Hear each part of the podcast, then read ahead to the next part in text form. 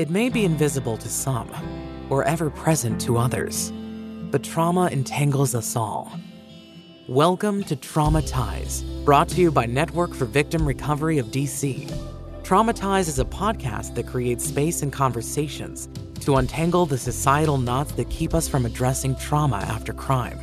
For you, we want this podcast to be an experience, one where you leave understanding how you can be a crossing point to minimize the deeply painful and costly consequences of trauma, no matter who you are.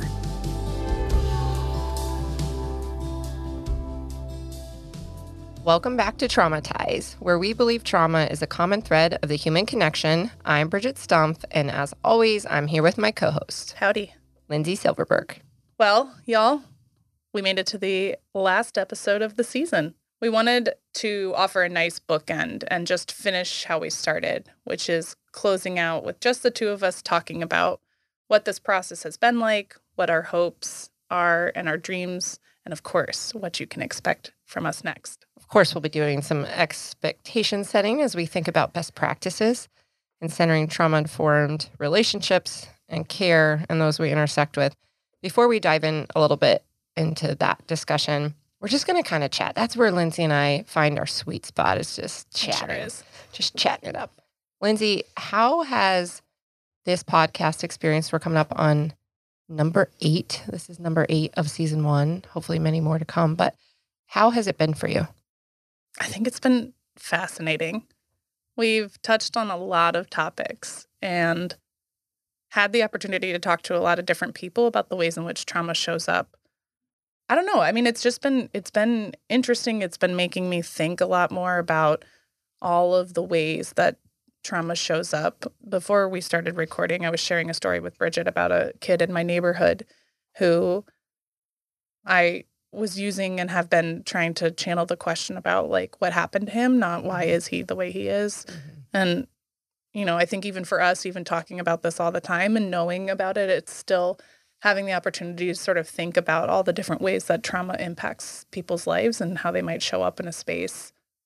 Yeah. uh, has been really nice and eye opening and given us the opportunity to talk about something we're passionate about. Yeah, I love having the sort of academic concept of neurobiology of trauma. Like you and I can get into that. And we did a training this week for investigators. We did a few actually. We've done quite a bit. Um, it's been a busy time, busy summer. But I really do feel like the podcast has given us an opportunity to see and think about the complexity of how trauma shows up in everyday life, um, or at least give people the benefit of questioning what might they be carrying that we don't see or that our brain is filling in gaps to missing information that we don't have. Absolutely. How has the podcast been for you?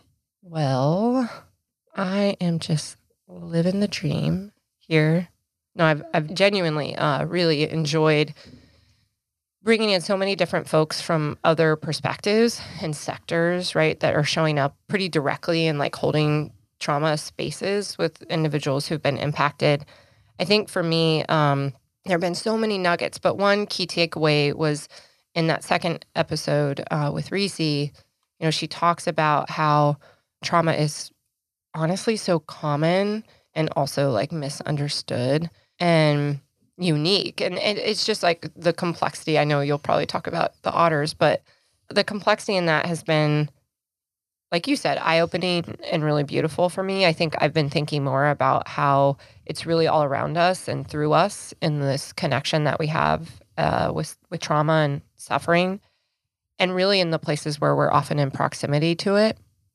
And I have a friend who I won't name, but he's a funny guy, and he he's similar to how I mentioned my husband's like, ah, trauma. People don't want to talk about that. It's Sure, true. That it is is. very true. Like we've talked about this natural distancing that our society has created with not just trauma, but any sort of perceived experience where you might um, receive Have emotions. have emotions, be judged for those, um, you know, all, all of that. And he described, um, and we're we're just like sitting around talking about the podcast a little bit and how trauma impacts us, like short term, long term. And he's like, so you're saying it's like a ice sculpture. And I was like, what do you mean? And he's like, so when when you come into this world, you're like the big block of ice, and someone's got this like big chainsaw, and you know they're kind of carving out the the starting point, and that's who we are. But going through life and trauma is like the chiseling. It's the experiences that we have that come in and sort of detail and change Mm. sometimes per- permanently, but not always, right? Like Right. Liz, when we were talking about this, you're like ice melts, like it, it can be like we can go in and who we are and what we've experienced um, can be shifted and, and changed based on not only the support structures we have, treatments, but how we feel others are holding and validating that experience with us actually is a part of the chiseling process and Mhm. fine tuning like the details of ultimately how we experience our lives. And so for me, I've been thinking since we started this podcast lens about gosh, we we did our first episode in May. I think we really started recording about maybe a month before that if I'm remembering correctly. And since starting it and also since it's come out, there have been these disclosures just like we talked about in that first episode of the ram- uh, random um, woman at Jiffy Lube that like disclosed to me one time Yes. where people have heard an episode or heard us preparing or uh, we've been talking to in our lives about making you know this come to life and it has just so solidified for me how common the experience of knowing trauma is rooted in just being human i have a couple examples do you have any that stand out to you that have kind of come up in your life No, hit me with yours. so the obvious one, right, is just like what your staff carry daily, like Sure. working and walking with survivors of of trauma and, uh, mainly as a result of violence um, and navigating the systems. We've talked a little bit about um, systemic oppressions and and how those can both compound um, trauma, but when they're set up well in a trauma informed way, they can really mitigate those Right. those consequences. I've been thinking about um, a colleague that shared, you know, what it's like to live as a child witness of um, domestic violence and even just kids that have divorced parents, what it's like as a child to watch or observe maybe unhealthy on one end of the spectrum or even toxic and abusive on the other end um, in the relationships and models they have in their life. I thought a lot, Lindsey, about our conversation with Mona Yeah. and you like i feel like i know you so well right i mean not nearly as well as you do but I, when you talked about losing your dad and being at this really young foundational moment in your life the value of those support structures Yeah. That you had around you i'm like dang i never thought like it really reshaped like how i was thinking about when we go through grief and loss Mhm. um And it the interesting thing on the flip side, right, is there were folks that I had known my entire life that I thought would show up in a different way. And this is not a judgment of them, right? But when we talk about the ways in which your support systems show up in trauma, they weren't able to be there for me for whatever that reason was. And it fractured our relationship. Like I no longer have contact with them. And I'm okay with that. And I don't blame them maybe the way I did when I was 20 yeah um, and was angry about the loss. But it is really interesting about what an impact, negative or positive, a support system can have in your life and what a difference it can make to have those people to turn to, even Ugh. just one person. Yeah. No, it's so true. Um I'm thinking about um why people don't know how to show up when you're going through like one of the hardest moments of your life, especially when they love you and care about you. And in my own experiences, you know, I shared this in one of the episodes when we lost Joy. And that's kind of a we'll talk about the different types of loss, right? Because with your dad, you went through an actual physical loss. Also psychosocial loss, right? Sure. Loss of hopes and dreams your dad being there at your wedding, like all all of these Big meeting your moments. kids. Yeah. yeah, yeah. And you have to like hold both of those. But then I also think about like these disenfranchised losses, you know, like when we're going through a loss that people don't know about. You know, I was just talking to someone this morning that had gone through a miscarriage and like carrying that, you know, without folks around you necessarily knowing when you show up at work or Mm. and you know, my own loss. What I learned in that is often people don't show up because they don't have the tools and the skills and the ability to know how. And they're so worried that they're going to say or do something that makes you realize you've lost your dad and you're like, Right. dude, I know.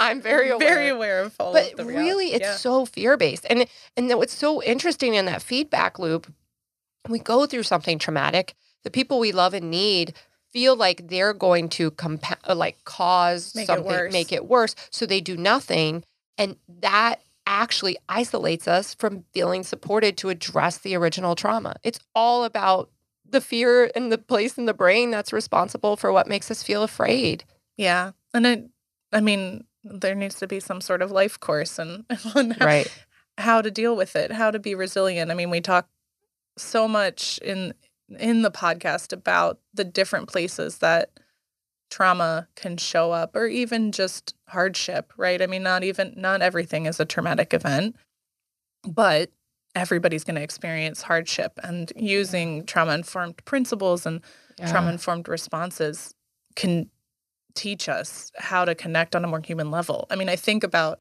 when you lost joy, the reason that I felt like I could talk to you about it or ask you about it was because I know what it felt like to feel alone in a moment where like I lost my dad, right? Yeah. Yeah, and and that's the complexity, right? Is like we talk all the time about knowing that feeling Yeah. means you've had this really really life-changing altering experience that yeah, would you want to would you want it to have gone differently? Sure. Of But- course. Now that you've had it, you have this really rare ability to show up for people in their deepest darkest moments in a way that like no one else may be able to make them feel understood. Yeah. And you know, our favorite person, Brene Brown, always talks about in this video that we've probably shown 600 times Yeah. in trainings, but about the difference between sympathy versus empathy, right? And she has this fantastic saying in it where it's rarely what you say is going to make a difference, right? You can't solve or fix something that somebody's experienced. What you can do is show up for them. And I was just telling Bridgette before we started recording that with adult friendships, because I find adult friendships fascinating, that a lot of the research behind it, which there's actual research, is that it's hours, it's time. And that, like, the most impactful thing you can do in adult friendships is just spend time together. It's not about, like, what you say or how you are. It's the same often when hardship and trauma happens. Ah, oh, it's such a good point. And I, I love that you pointed out too that these principles of, of just centering a trauma informed perspective and awareness can be helpful in like navigating day to day when it's just stress and not necessarily like a traumatic stress related to you know a, an event that's threatening dangerous and out of our control. I think that's important and when i think about that empathy video i'm like man you're right. Let's just do a life course that's like how to like How to be a person, right? Yes, like how to how to show up um, in really hard moments with folks that doesn't cause more harm because you're actually afraid of causing harm, so you do nothing. Yeah. And during the the recording of the podcast, when we were jumping into it, I had an opportunity to go visit one of my very best friends, who's uh, from my home state back in Idaho, and we were hanging out and ended up having a conversation um, in a broader group context uh, with someone who had experienced really severe bullying and talked about that in the context like had really good language and and had really done some self-work to understand like I had a trauma experience related to what happened to me. And so sometimes I think we do talk about traumatic stress as a result of events as these really big things in our work, right? Whether that's sexual assault, racism, we talk about it in death and loss and grief, but we don't often think about some of those smaller moments. And I know Reese kind of sprinkled those in too of peer isolation, Hmm. bullying, like the little moments of our lives. Um, having a surgery at a very young age, like that's been known to cause trauma in kids, right? Threatening, dangerous, out of their control, separated from mom and dad, sedated, whatever it looks like. And those can also be moments where we've all either experienced or know someone who has. I think about poverty and how poverty impacts all of our access to opportunities like education, um, good medical care, equitable medical care, and power and abuse of oppression. And this often shows up when we think about organizations and community structures towards liberation, right? Like, Yeah. I often think organizations sometimes um, can be, oh, we're at like the epicenter of showing up Yeah. I mean, for the folks that do the work. when you think about where do people spend the vast majority of their time, it's at work, right?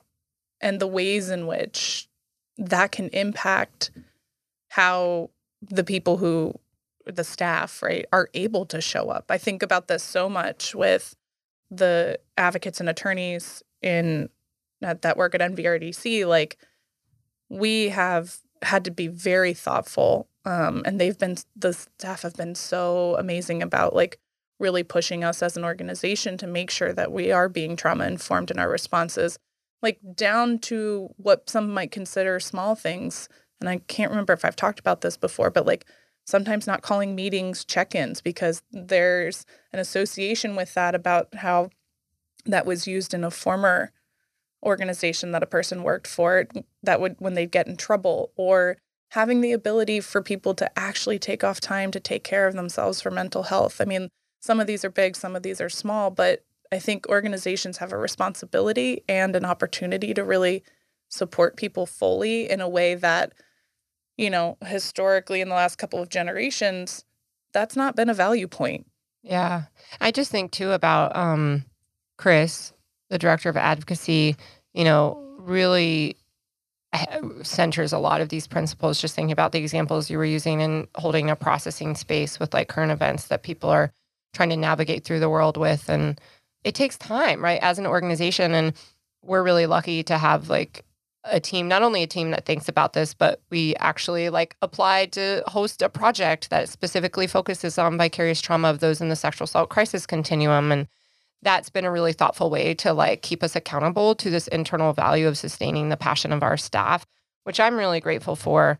But i do think most organizations you don't have to be centered in like community impact work to care about having a trauma informed culture i mean i think if my bottom line is i want my staff to be productive i want them being able to show up fully do their best work be engaged all the markers we look for and, and sort of like performance and metrics we know are tied to clarity of my role. I understand how my impact is contributing to the bottom line.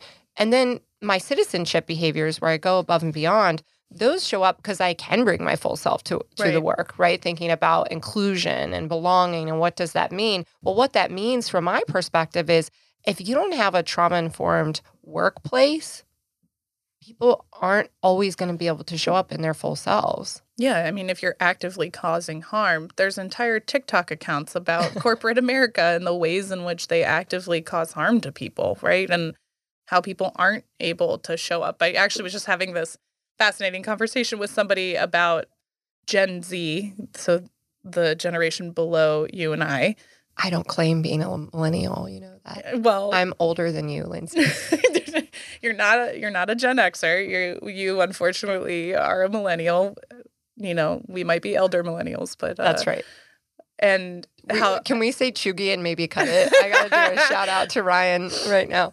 Okay. so cheugy.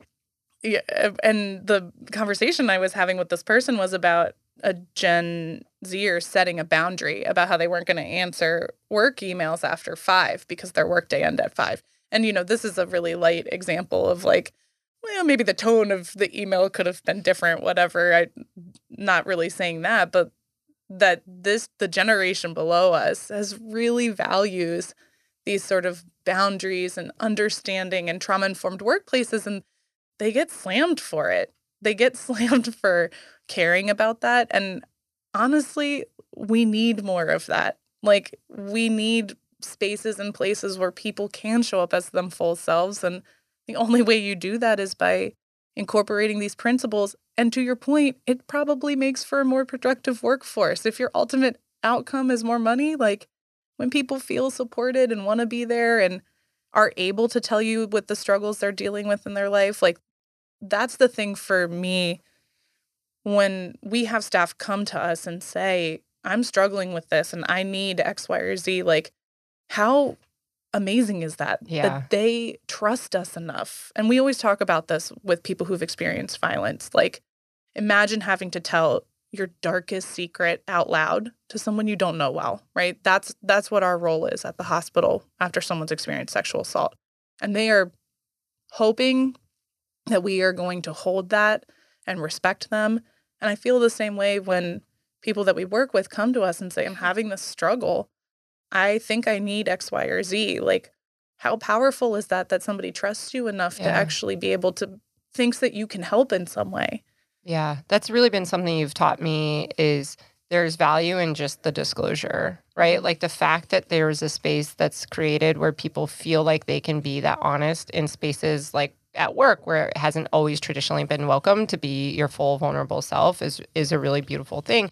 And this concept of trust, you know, I'm like nerding out on this and sending Lindsey every article about the neuroscience of trust that exists, but it is those little moments, right? And so the way that you respond um, matters and and the boundary setting like that is one of the key principles of like creating trust and that we set boundaries and then we stick to them right? Like right. that's an opportunity as an employer. Even if it's not a boundary maybe you can respect for whatever like core job function reason the conversation about what can be a reasonable boundary can be really beautiful in creating trust.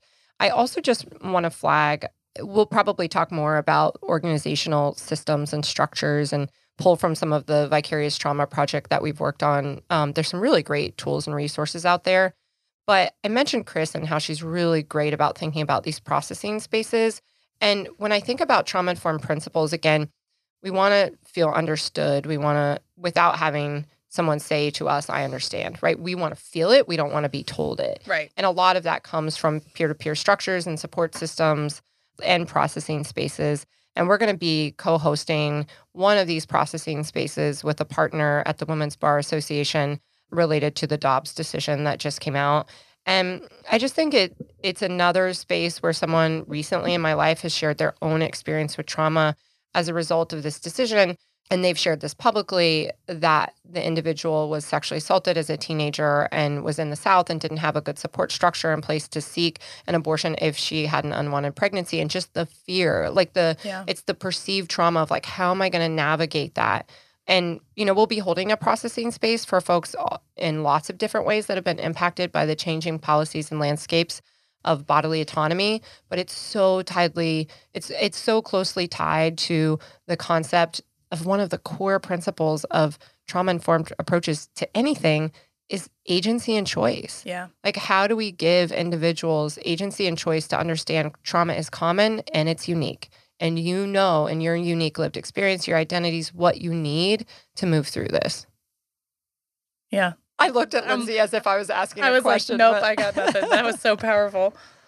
So I've been talking with Lindsey a little bit about how there was an interesting article, Ama Marston and Stephanie Marston put out called To Handle Increased Stress, Build Your Resiliency. I'm constantly thinking, like, what can we do to innovate resiliency? And Lindsey and I have been joking because um, we did a training with our local OAG and around like trauma informed prosecution, and we were talking about resiliency strategies and laughter and animals and we've just been sort of brainstorming like what do those little daily things look like that we can do better Lindsey, you had mentioned too um, that one thing we didn't dive into in the podcast as it relates to laughter. This is like me connecting the dots. Is like, how do we reshape through this conversation our expectation of how someone might show up in front of us when they've mm-hmm. experienced trauma? Because we do have this kind of baseline societal expectation that they'll be sad or crying or distraught, disengaged, bad height, like all these things um, that may look very different than how someone really shows up in our life. Do you want to talk a little bit about that? Yeah. And, uh, you know, if I have talked about this before, I always talk about this, but laughter is one of those responses in a traumatic event that I find so fascinating. One, because I do it in my own life um, in moments where I have experienced trauma or perceived trauma stress. And I've seen portrayals of it in like TV shows and things where it's it's funny, right? It, uh, but it is a real response that people have and there's some research on it about why people do it. I think it tends to be women. I think women can probably make an assumption about why in a traumatic event, especially maybe if you're being threatened, something's out of your control, right? A societal response is to laugh to sort of like diffuse the situation, especially if it's a situation where there's the risk of sexual assault or physical assault or something like that. But I think the most important takeaway I can say is that it's going to look different for everybody. And you have to just remind yourself that because in the moment, I have found myself when someone is telling me an incredibly traumatic experience and reliving it, whether that be at the hospital or with the police, that I will sometimes assume that they should have a certain response and and they don't, right? And just saying to myself like, "Right, this is okay." You know, having somebody be incredibly stoic when they describe mm-hmm. jumping out of a moving car to get away from a, a person that caused them harm is okay. That that is the way that their body's processing it. That trauma is going to look different on everyone and it's hard to remember in the moment when you expect somebody to have a certain reaction, but it's allowing space for it is the is the most important thing and not shaming or judging them for the way in which they respond. And those are really good reminders because one of the key elements of why the why for us in this conversation and podcast for you all um, that are part of this experience is we want to give you our own lessons learned in this work to really help you understand how can we show up in our lives in a more trauma informed way. Lindsey, if you could like give people like a few key takeaways of what to do differently the next time someone shares or we observe someone um, going through something traumatic, what would those things be? Well, you can probably guess from the beginning of this episode that for Bridgette and I, one of the main things is to show up. And you don't have to have the answers, you don't have to know what that looks like, but just being there and holding space with a person. And I realized that's like holding space is a very um a, a term in our world that other people, but like literally just sitting with somebody and letting them feel their feelings. You're not going to say the right thing. You're not going to make it better. But being able to share that experience with someone, knowing that a person cares about them and is not going to judge them for the ways in which they're showing up in that moment is so important. And it's so easy, right? I mean, it's not easy, but it is in terms of like, you just go. Like, I think about friends who've lost family members and my response was you just go. You just you need to be with people when they're sitting in something that's hard so that they know that somebody cares about them. And that's easy for me to say. I understand it's harder to put into practice. And one of the things that we've talked a lot about is like, okay, so how do we show up for other people? Where are the spaces that this is happening? And you mentioned our um, vicarious trauma project that we have been doing. So, talk to me a little bit about, Bridgette, how you can show up for others, but how and in what ways do we process our own traumas? Like, how do we show up for ourselves? Yeah, it's a really great question. And for us through the Vicarious Trauma Project, right, it was both assessing like what are the policies we have in place to be supportive, but also uh, asking individuals, like, how are you experiencing this? What is your ability to be aware and recognize when you are experiencing a trauma response or perceived trauma response? And so it's both, like you said, knowing how do we show up, but also how are we aware of our own experiences? And of course, like Lindsey and I are not mental health professionals, right? We're not like Reese. We're not going to be able to uh, uh, share sort of deep expertise and experience around the sort of uh, mental health treatment and and the best ways to sort of conduct uh, mental health therapy. And of course there are professionals out there. So my first takeaway is like know who know where you can go to get support if you need mental health. Also i think uh, for me i've been thinking a lot about the discussion with mona and, and you know what you shared about your dad and not again not just that physical loss but the psychosocial loss as well and my own experience. It's so interesting you talked about the just showing up. I was thinking I just happened to have a friend who like very close in in proximity to timeline lost her first baby at 30 weeks. You know, I'm at work at the office. Mm-hmm. She calls me once and I don't answer because I'm at work. She calls again. I'm like, something's weird. And this was very unexpected, very different than my experience with Joy. But I had no idea what to say or do. I was like stunned. And honestly, I just drove to the hospital. I did exactly yeah. what you said. And it's so um it's so interesting when you haven't when you don't know that feeling, you don't know what to do. Right. You just sometimes do nothing, which is hard. Yeah. Not everyone, but sometimes like the friends you talked about during your loss with your dad. But because I knew that feeling, I knew to just go. Yeah. And I I wish people just knew it is without, really that simple. Yeah, without necessarily having to experience the trauma for themselves, it it would be so great. Like that's why that's what we hope you walk away with from Ex- this. is that- Exactly. And and in processing your own experiences, part of it is like is eh, really being honest about like why do I have a hard time when someone shares this or when I'm observing this happen? And I think a lot of that does go back to sort of this concept of distancing.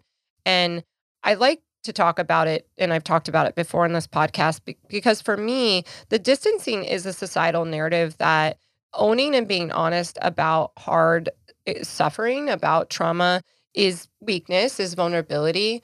And I I recently had um one of our managing attorneys, she forwarded me this article. Again, I'm getting so many like cool connections, just people listening to the podcast. But it was um, from the morning in the New York Times, and I think it was published about um, June 23rd, somewhere around there. And it was actually about the Ukrainian, uh, you know, experience related to the war.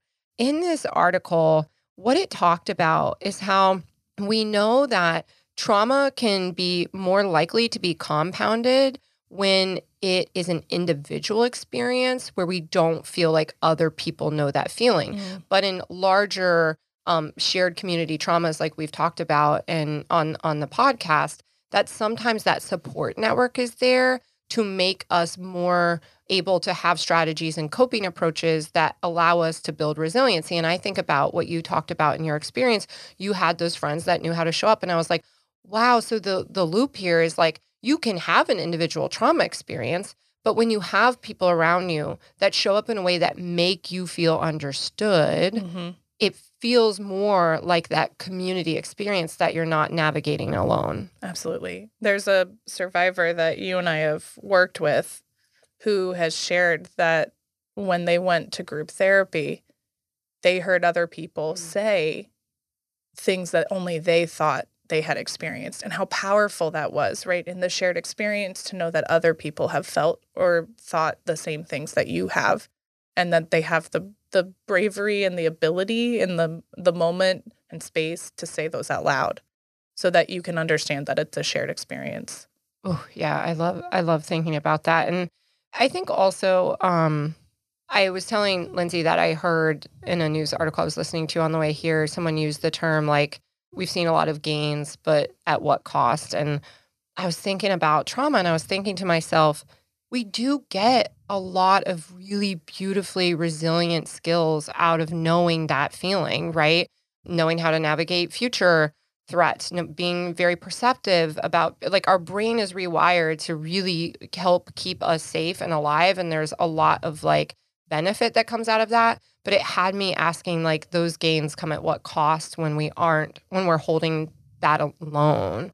Shifting just a little bit in that conversation, I, I came in with Lindsey, like, oh, there was this thing that made me think about trauma. And you said, well, I've been listening to this book. And Yes. wow, you I- got to talk about that. Um, so this awesome book, and I always say I'm reading, but I'm using air quotes um because I listen to books and I realize people have feelings, strong feelings about listening versus reading. But I've been listening to this book called East Coast Girls by Kerry Kletter. It's about a traumatic experience that these people have and how it impacts their full lives. But she has this just such beautiful quote, and it felt like perfect timing for this last episode at the end, where she talks about that the interesting thing about trauma is not that you experience it, right? It's more about maybe that. So the quote is maybe that there was beauty not in the suffering itself, but in the depth of intimacy it fosters with other people. And, you know, we always talk about this is that trauma makes people resilient, but we don't ever want people to go through trauma. And it's not, you know, you don't ever want to silver line that experience for someone. And so it's this really complicated thing. But she just said it so beautifully that, like, it's the depth of the intimacy that you have with other people. Now you have to assume that you have those other people or that Yeah. people in your lives have the skills and tools to show up. And um, I know Bridgette has this really interesting tidbit about trees and the the other thing that I they talk about in this book that I love because I love sea otters is they talk about how like you're tethered to people, right? There are people in your life hopefully that can show up and be there for you and all of the experiences you have and that when sea otters sleep, you they hold hands so that they don't float away from each other. And it's just such a beautiful imagery for how we think about the ways in which we can support folks in trauma is that you're the you're the person sea otter. Yeah, I love that. And, and we were talking about how sea otters are very complicated, just like humans, and that they have these really sweet moments. And for me, it is the trees I've I've shared with folks in my life that there's this fascinating new newer research about trees that we used to think they competed for like light and resources. And as we started to study what's underneath, this is to me like the whole point of like who we are on the inside, right? When we study the the roots of trees, we find they're actually very collaborative. They move their roots. They they take up less nutrients when they sense a tree root next to them is suffering and is struggling. And I'm like, man, what if we could just be more like sea otters and trees, right? Like that's that's the takeaway. But I think in kind of what can you expect next? We're we're ready to close out. We're gonna have a little break until you hear from us again next summer. That doesn't mean you can't reach out with ideas and suggestions. We're certainly wanting people to feel like you are part of this. If you have ideas of guests or um, anything really, questions, thoughts, um, concerns, send them our way. But what you can expect next is that we are going to try in a very intentional way to narrow the distance between the societal narrative of what is the ideal human experience, what is it, what should it be, with what is the reality, and what does it mean when we know to be human is to know suffering. And often that includes experiences of trauma. I was recently listening to an older um, episode of Unlocking Us. My, my girl Brene Brown. We started with her. We might as well end with her. You know, she talks with Viola Davis, and in that conversation, I just saw this thread of the distancing from trauma. And Viola's talking about how you, as a, a person who's known and survived trauma, um, how are you supposed to feel beautiful when no one around you is telling you that? Mm. And to me, that was the concept of distance. Like to know trauma is to know that feeling. And you know who you are. You look in that mirror and know what where you've been what you've experienced. When everyone around you is sort of in the societal narrative saying those things make you vulnerable or weak or not allowed to be named are not validated how can we look and know truly know who we are and feel like that's acceptable and okay in a society that's creating distance between that reality? So we're going to be thinking a little bit more about this concept of narrowing the distance. And for me, that is a little bit, Linz, um, about drawing connections. From this season, we talked to to guests who were in known, expected right. places, places where you would think that they see or experience trauma. Right. It, whether that's in proximity or or you know just in in their lived experiences. But what comes next for us is thinking about how we can have unexpected conversations with really what I like to refer to as like the unsung heroes who are showing up, like yeah. Lindsey was describing about in ways that you would never expect. And for me, um, you know, with the terrible mass shooting in Uvalde, I saw the man who was making like really personalized caskets for these little kids. Yeah. And I thought that is an unsung hero that nobody would think, let's go to folks who are planning funerals and services in my own experience, when we had to take Joy to the funeral home, I had like this very brief interaction with this woman who was so compassionate. Yeah. And I will never forget her. It was this tiny little blip of my experience, but she was one of those. We have a really funny story, actually. My husband and I, um, just like, just, just weeping and holding this woman we just met. And yeah. it was just a really beautiful um, memory. But she was this person that showed up out of nowhere, I will probably never see again, but made me feel understood and yeah. how she was, you know, being in that experience with me. We want to talk to those folks. Um, you know, I was in a program with a woman who works here at the Washington Post, and they recently got a, an award for their coverage of January 6th. We've talked about those that are telling the stories of trauma. Those yeah. are often the unsung heroes. Absolutely. I mean, and I think about it, and you and I have talked about this maybe on the podcast before, but when my dog we had to put him down a couple months ago and when I was talking to the vet while he was like getting acupuncture because we were, you know, trying to ease his pain about how much trauma vets hold that the folks that care for our pets we know you know maybe we've we've said this but they have one of the highest mm-hmm. death by suicide rates of any profession and so f- those are the spaces where we want to shine light on the fact that the, there are folks out there who experience and hold trauma for others in ways that you wouldn't think about. There's this memory that just sticks with me after the mass shooting at the Navy Yard. And, you know, this isn't necessarily unexpected, but I've never been able to stop thinking about the way in which this trauma must have impacted the folks that had to process the crime scene afterwards. And it took them all night to process it. And the thing that they said was so hard was that people's alarms started going off on their phones the next morning as they were processing this crime scene. And that is one of those things where I'm like, how does somebody carry that? And we don't talk about it, right? It's these little moments of trauma and stress and just and then the next day when that alarm goes off like the brain is tied has tied Right, that too. right. yeah Yeah. And so we say all of this and appreciate you all coming along on this ride for with us because Bridgette and I love talking about this and we think it's so important. We want everybody to care as much as we do, but we also want you to to get involved and tell us. So how how can you engage with us? Well, if you have thoughts, ideas on um, stories that we should tell or explore, let us know. And Bridgette's going to share how you can do that with us. Yeah, I'm happy to.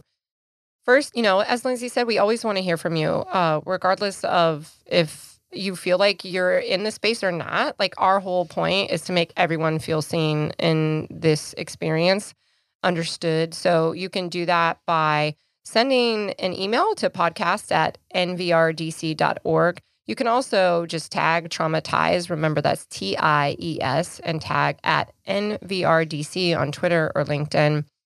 And I also just want to close out the season of TraumaTies by saying we're so grateful to all of you for tuning in to our freshman season of the podcast. There's so many different things you could be doing um, with your time. And so just uh, giving us a little bit of it to hopefully show up uh, in a way that you feel is empowering and helpful to those around you is really beautiful for us. And we really hope to see you at the next season. Of course, you can subscribe, rate, review, TraumaTies Podcast, wherever you listen. While this is a passion project of ours, we also want to make sure that it's helpful to you. So make sure, like Lindsey said, you let us know how we can do better and ensuring that we are sharing the importance of trauma informed practices. And finally, as you hopefully already know, this podcast was created by the Network for Victim Recovery of DC. We are a DC based nonprofit providing free, holistic, and trauma informed legal and advocacy services to survivors of any type of crime. As part of our services, we've been providing free trauma informed education trainings to professionals across industries. And we are honored to do this work. And we ask if you enjoy this podcast and would like to support the continuation of our goal to spread trauma informed methodology, that you consider making a donation to NVRDC at nvrdc.org. And we'll see you next season for more untangling. This episode of TraumaTies is over, but this podcast is just one of our many resources. NVRDC welcomes all survivors of crime and their supporters. So please visit us at nvrdc.org to learn more about how to access our trauma education and how to partner with us to create survivor defined justice.